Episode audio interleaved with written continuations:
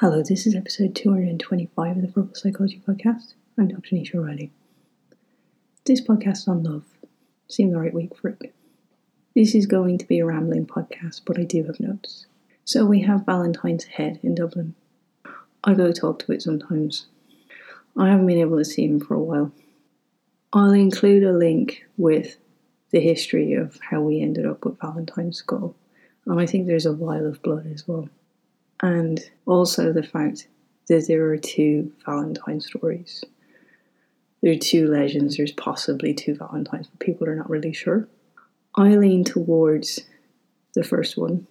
The reason that we celebrate Valentine's Day is that on the 14th of February, in either 269 or 270, he was beheaded for secretly marrying people who were in love because the Roman general felt that he was finding it hard to get soldiers, basically. And the reason for this was that because they had wives and families that they loved, and they didn't want to go to battle. So he forbid people to be married. And Valentine didn't agree with this. He thought love sort of conquered all, and that people should be allowed to get married. But it is quite interesting because I'm, I'm not really a church person, and a particular church where he rests is a church that Mother Teresa has said Mass in twice, and it has quite a profound feeling. And I have noticed that if I go and light candles at St. Valentine, it's been pretty profound. And I generally find that I'll go and light them for a number of people at the same time. And on one particular occasion, I got a text on the way into the church, so I knew the time and I had lit it for a friend who needed to go and face something very difficult and was very worried about it.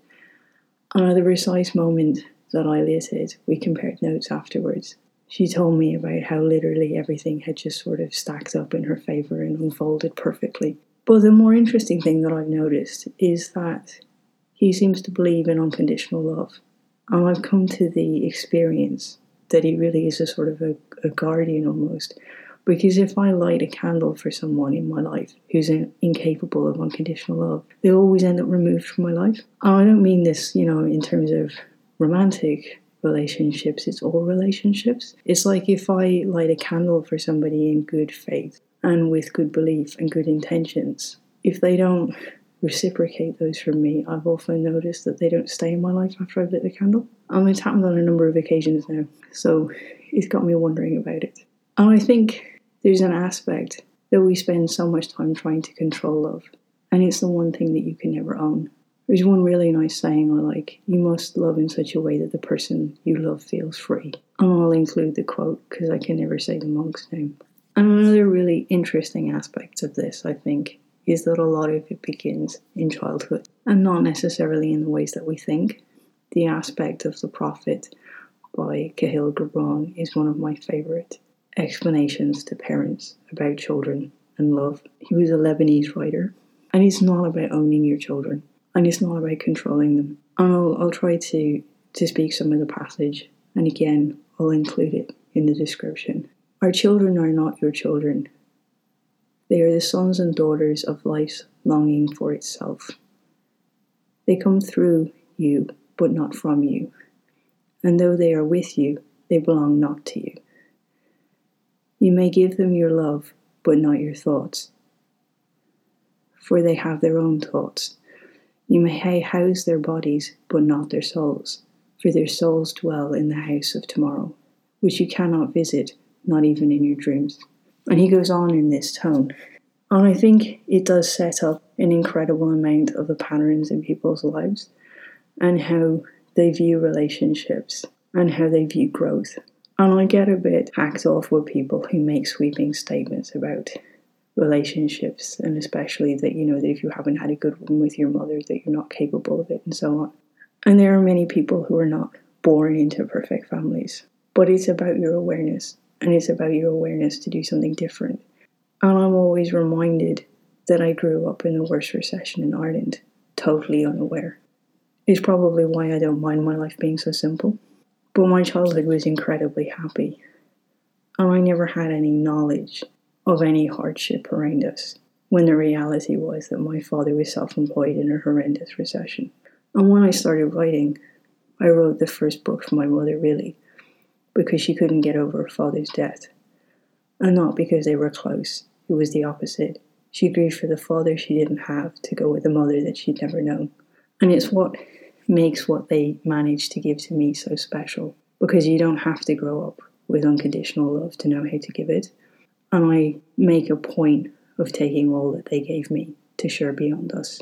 And I'm very grateful for the fact that they allowed me to grow as an individual as well. There was never any sense of having to have their thoughts, as Gibran puts it. And sometimes when I work with people and I hear their life stories, I'm given hope. Hope because eventually, after all the pain, that it's almost as if they're divinely guided to a soul who can nurture them as they never were before.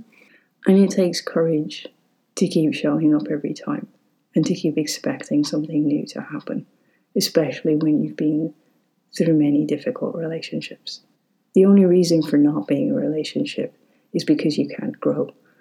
And that applies to all, to friendships, to partnerships, to business, to all relationships. If you can't continue to expand and to grow, and if you notice a pattern that when you grow that people aren't happy for you or that they start to hold you back or it starts to be more toxic, it's a really important cue for you to change. It's the only question I ever ask people when they're getting married. Will you be able to grow? And sometimes you can for a while too. And I think this is difficult for some personalities because they change a lot and change very rapidly. And some people don't continue to grow at the same rate, or they don't want to continue to grow beyond a certain age.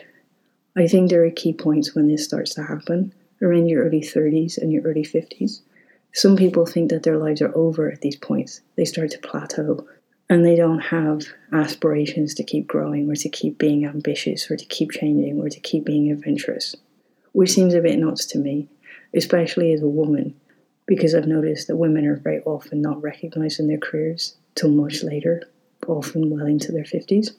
And even if they're recognized early for some of their successes, they may not get true recognition until that age. It can be easy to stack up attainment in your early 20s, but then to not really grow beyond those achievements into the next set of achievements until much later. And I think this is why, if we substituted the word nurturing instead of love, we would have a humanity that will be a lot less like a hallmark cosmetic event. It would be something that nurtures you and helps you to grow beyond key points and to keep growing and to keep attaining new things and new experiences.